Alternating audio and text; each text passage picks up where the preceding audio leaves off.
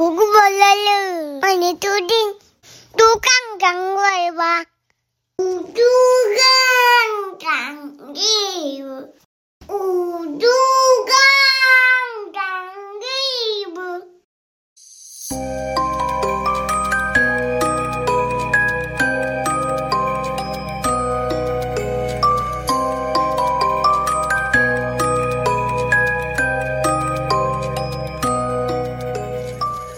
欢迎收听《猪肝汤 Web》。Hello，大家好，我是妮妮。大家好，我是嘟嘟，这是我们第一集的 Podcast 哦。没错，千呼万唤始出来，终于问世啦！真的，关于我们两个人为什么会来做 Podcast 呢？其实是有很多故事的。嗯对，其中呢，最主要是因为妮妮个人体质的问题。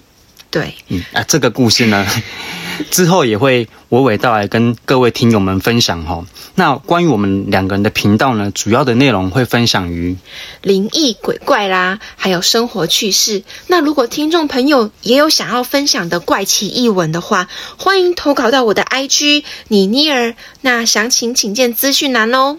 嗯，没错。而且呢，如果未来有机会的话，我们也会邀请我们两人周围的亲朋好友，嗯，也来莅临现场，分享他亲身经验的故事。在于我们的频道来说，我们都是讲求讲真的，也希望呢哎，，真的，对听友们，如果你听了觉得诶蛮有感触的，或者是有心得的话，也欢迎到留言处跟我们留言交流喽。没错。那么故事开始喽。今天呢是我们的第一集的 podcast，所以就由嘟嘟拿出自己本人亲身经历的故事来分享给各位听友们。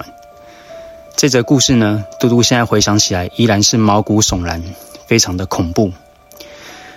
故事呢发生在嘟嘟国小一二年级的时候，当时呢我还是一个小朋友，所以其实很多的故事细节也是后面询问长辈们，慢慢的回想起来，发现真的是非常的恐怖哦。记得在某一次的假日啊，嘟嘟跟着家人们出去游玩，当时的时光啊，不像现在，到处都有手机啊，可以玩游戏啊，家里有电脑啊，可以玩游戏这样。当时基本上假日都是家人们约出去，到处去踏踏青、走走这样子。记得那一天呢，我们家人们是约好去桃园的石门水库去游走，去踏踏青。有去过石门水库的听友们应该都知道，那边的风景非常的优美，水库呢非常的大，而且泄洪的时候非常的壮观，是蛮多当地人啊都很喜欢去那边踏青的一个好选择。当时我们也是去那边走走玩玩，到了要结束的时候，我们就要走回返回我们的停车场了。就走着走着走着，嘟嘟呢跟几个我的表弟表妹们走在前面，前走在前头。那我的眼睛啊，就无意间瞄到了，哎，怎么有一个红红的东西在那个墙一个围墙的角落？这样，我就走近一看，发现是一个红包、哎。嗯，是一个红包袋。那因为我小我还小嘛，所以也不懂事，也不知道那个红包袋可能意味着什么意思。我就不经意的说出：“哎，有红包哎！”就在这个时候，走在我们后头的某一个舅舅，他可能是开玩笑啦，他就随口一说：“啊，不然你打开来看一下。”他就这样讲了。那小朋友的我也不懂事，我就伸手就去打开咯，速度很快，打开来捡起来，打开来一看。发现不对劲，里面竟然是几张名纸和一撮类似头发的毛发。那我打开看到的当下，就立刻吓到了，就丢，就赶快丢丢到地上。嗯，心里想说哇，什么是名字？然后我还大我还大声说出来是金抓了。这个时候，舅舅很不负责任的说：“叫你捡就捡了，就很像不关他的事了。”那我就丢丢到地上嘛，就从此这件事情就也不去想他了，就回家了，就过着一般的生活。约莫过了一两个星期吧，我们家人呢又再一次约出去。那这次约出去的地方是去游泳池游泳。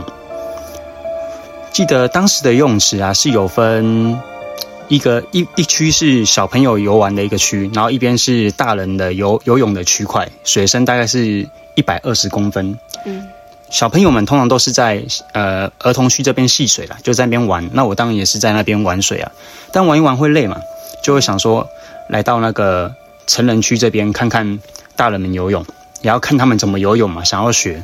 嗯，我就坐在旁边看看看。这时候小朋友就是有时候就是袖珍白目，有没有看到？我就看到我的脚边有一个别人喝喝完的一个矿泉水的瓶子。嗯，当下不知道什么念头，就想要拿一个矿泉水的瓶子去捞那个大人游泳池里面的那个水。哇，那你知道那个游泳池的水面啊，跟那个岸岸边的有一个水位的落差，可能是在三四十公分吧。嗯有一个落差，所以要去捞水其实不容易。对，那我就想要去尝试捞那个水。其实就捞着这个这个画面，我现在还是非常非常的清楚。我要去捞那个水，不知道为什么的，我就掉下去了。哈，掉下去，对，我就掉下去了，可能是滑下去，但是我其实是很小心翼翼的要去捞那个水，嗯我还没捞到我就掉下去了。掉下去的时候，说也奇怪，当时的我没有半点挣扎，也不会痛，对，也不会痛。没有呛到什么的。当时的画面是我掉下去的时候，嗯，我就直接坐在那个游泳池的底部，哇没有挣扎，眼睛张开的哦。我也不知道为什么我敢在水里面睁开眼睛，我还看到有一个大人啊从我的那个头上游过去，我还摸到了他的泳裤，这个画面非常非常的清楚。不知道在底部坐了几秒钟，嗯，然后突然有人用一只手抓着我的内裤，当时是穿内裤去游泳池，嗯，抓着我的内裤把我直接拉起来，然后在空中晃啊晃啊晃，那个就是我爸，嗯，然后赶快把我带到那个泳池的旁边去的椅子上面去坐好。嗯，那据我妈说啊，当时的我已经一半黑一半白，脸啊一半黑一半白了，嗯，说看起来不太妙，可是坐一下子之后就恢复了，所以也没有去医院啊干嘛的。其实人呐、这个命运真的是说也奇怪，很神奇。当时我掉下去的那个瞬间，是没有任何大人注意到我掉下去的。是啊，对，那为什么我爸会发现我呢？主要是真的，我有一个救命恩人。这个救救命恩人呢，就是当时跟我们一同前去的一个邻居家的的小朋友，一个女生，她的年纪跟我同年，同年。所以她也是一个小女生，国小一二年级的小女生。嗯，她看到我掉下去的时候，她起初她也没什么反应，也是过了几秒钟之后，他就童言童语说了一句话，说：“哎，嘟嘟怎么跳下去玩水了？”他就讲了这句话哦，嘟嘟怎么跳下去玩水了？这个时候，我爸听到了，嗯，他就环顾一下四周，哎，我本来应该是在那个岸边坐在那边看他们游泳的嘛，为什么不见了？而且我也不在那个远方的，可能会在那个儿童戏水区那边也没有，他就赶快走过去，那个走向那个小女生指的那个位置，就发现我就坐在底部，他就赶快把我抓起来，所以我获救了。我坐在底部几秒钟我不知道，但是我现在我回想，那真的是一段很长的一个时间，可能约莫没有十秒吧，但在我人生当中却是一个很长的时间哦。那呃救起来了之后就回家了嘛，嗯，对，因为没有太严重，所以也没有去看医生。可是隔天问题来了，隔天白天也正常的，白天也是正常，到了晚上之后就开始发烧，哇，发烧，然后想说可能是感冒吧，然后就就早点睡觉啊。这些都是我妈后来在跟我转述的啊，因为我那时候还小，印象也不是那么深刻。然后那几天都是一样，白天都很正常哦，嗯。可是，一到了约莫晚上的五六点的时候，就开始身体就开始不对劲，然后就开始发烧，连续好几天都这样子。那就有去看医生啊，医生也说，哎，这个不是感冒啊，因为他也没有喉咙痛，也没有流流鼻水，但是去看医生还是要开药嘛，也还是一样开一个感冒药给你吃，可是就不见好转。嗯，那我妈想说，应该是那一天掉到水里面的时候有电压掉了，哦，对就就想说对，应该要带去给人家处理一下，收金一下。嗯我妈呢就约了一个我们比较熟识的、认识很久的一个宫庙的一个师傅，在林口，嗯他主要是拜那个金母娘娘。嗯对，呃，这边我还有点印象，但也不是那么的清楚。就在某一天呢，我们约好了那个师傅，那我们也在那个时间点就到达了他的宫庙那边。那一进到宫庙的时候，通常都是先拜拜嘛，拜一下天公，然后在正殿拜一下主神。嗯我们就拜拜完了，但没有看到那个师傅。我妈就喊了一下那个师傅，那师傅在里面，他就从里面缓缓的走出来，来啊来啊来啊这样子。他在走出来的时候，他看到我们母子俩，当天去就是我妈带我去哦，去收金。他就看到我们母子俩在正殿那边站着拜拜，他离我们还有一段距离，他就脱口而出说了一句话：“啊，我靠，黑杂货是像那也无你来。嗯，”他就讲了这句话，当时不是只有你们两个吗？对啊，所以我妈当下就看了一下外面，外面没人呢、嗯而且只有我们两个来啊。嗯然后那个师傅更走近了我们之后，他的表情就不太对。师傅就说：“哦，我怎样喜欢先什么代志？”哇，对，那个师傅大概知道发生什么事情。他说：“来，我来处理一下。”那当下就赶快请神嘛，嗯然后要保卜呀，看神明愿不愿意处理这件事情。嗯嗯后来保保卜完之后就好，神明下来愿意处理这个事情。然后那个师傅就跟我说：“你是不是有去乱捡什么东西，还是去招惹到谁哇，？”然后这个时候我还在思考，对，两个礼拜前我捡到一个红包，里面有名字跟头发。这个时候我妈才知道说我捡到那个东西，因为当下捡完丢掉了之后，也没有去跟家人提这件事情，啊就当做过去了。嗯然后那个师傅就说：“嗯，应该就是那个时候你去招惹到了不干净的东西，然后人家来找你，跟着你。那好在你现在有及时来处理，神明帮你处理，那放心就不会有事这样。嗯那处理完了回去之后，哎，果真是恢复了，正常了。但是我觉得故事还没结束，因为接下来到了国中、高中之后，在我的成长的过程当中，还有不断很悬疑的事情发生。而这些故事呢，留到之后再跟听友们分享。那我今天的故事就先分享到这边。哇，所以说地上红包千万不要乱捡呐、听众朋友们。真的，因为现在我们才知道说，地上红包其实有有很多原因呐、有些可能是冥婚呐、可能我当时是小朋友啦，我捡到了，没有人什么撑伞走出来说啊姑啊你来啊这样子，可能当时看我还小，那也有可能红包可能是意味着是别人他要过他的一个节，对，或过他一个运，然后丢在那边挡，挡煞之类。对对对，就是你捡到之后，你就可能要去承受它那个节之类的。所以真的路上的红包，你还是可以观察一下那个厚度吧。开玩笑，刚就不要捡，真的是不要捡哈。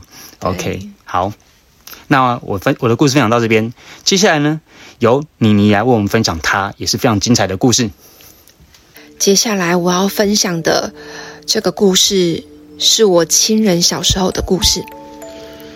虽然我跟这位亲人，就我的我的我的亲人素未谋面，但是光听家中的长辈在讲这个故事的时候，我自己就觉得非常非常的毛。那这边的话，我就称为称我这位亲人为小美好了。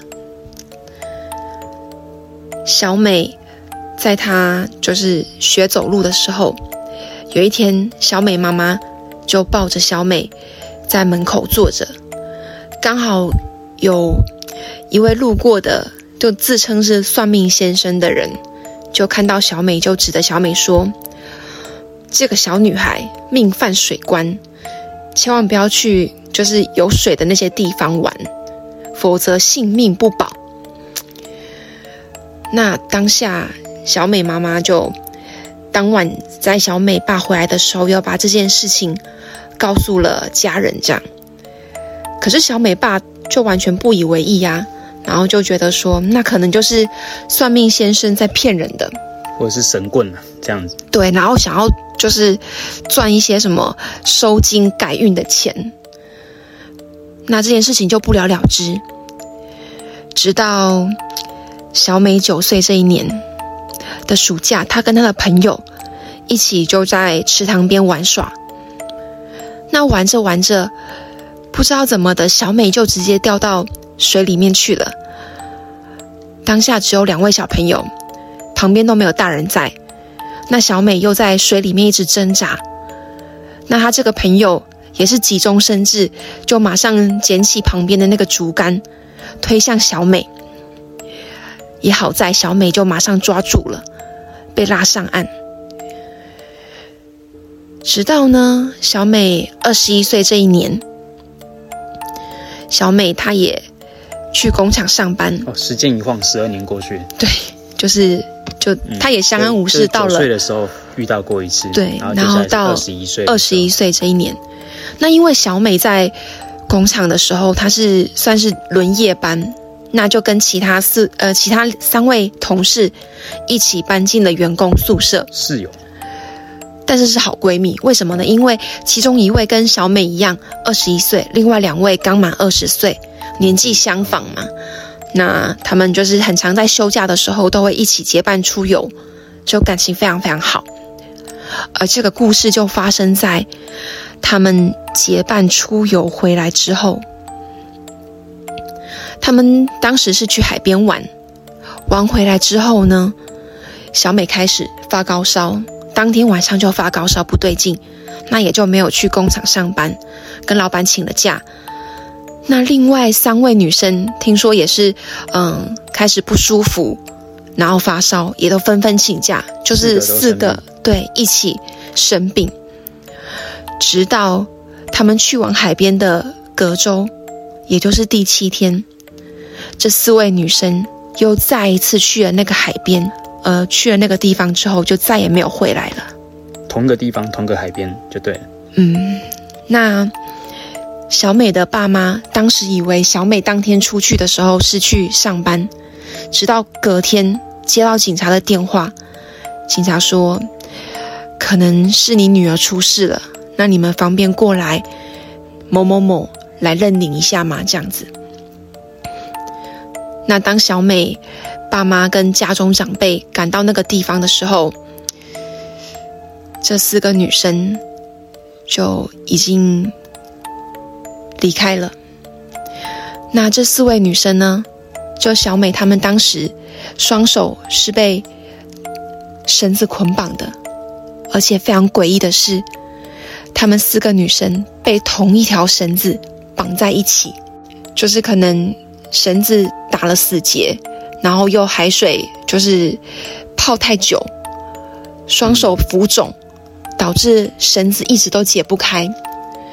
还是当下有人说，立马请了法师来现场招魂，然后做一些仪式，才把这个绳子解开。那在他们离开之后，小美这四位女生离开之后，这个地方还是接二连三出现了。就是自杀事件，嗯，所以当地人就是在那边也不敢都都不敢去了，然后传闻说就抓交替，但这抓交替又衍生出更多的故事。有机会的话，如果听众朋友也有兴趣的话，之后再拿出来跟大家分享。今天我亲人的故事就先分享到这边。听我的语气是有点沉重。的确啊，因为这个故事是发生在自己亲人的身上，嗯，所以肯定是带着一点复杂的情感那真的也是会比较沉重一点。所以在这边还是要跟大家讲说，海边就是嗯不安全的水域不要去。如果真的要出去玩水啊什么，还是需要结伴呐，然后还是要需要去到就是嗯比较安全性的一些水域，然后去游玩这样子。而且不要过于自信。有听过蛮多新闻和事件，都是很多自以为很会游泳的人，然后过于自信，所以常常疏忽了一些细节，然后可能就抽筋啊，导致意外发生这样子。没错。其实嘟嘟我也是泛水关。嗯，所以我刚刚讲那那一则故事，我也掉到那个泳池里面。对。对，真的玩水真的要特别注意啦。但是你那个故事，我一直想的就是不要捡红包，不要捡红包。哦对对对不要乱捡东西，真的真的。所以在这边也祝各位听友们呢，就是出去玩都是平平安安的去玩，然后平平安安的回家，这样子。嗯那以上两则故事呢，就分享给大家，不知道听友们感觉如何呢？如果有什么心得想交流的，欢迎留言给我们哦。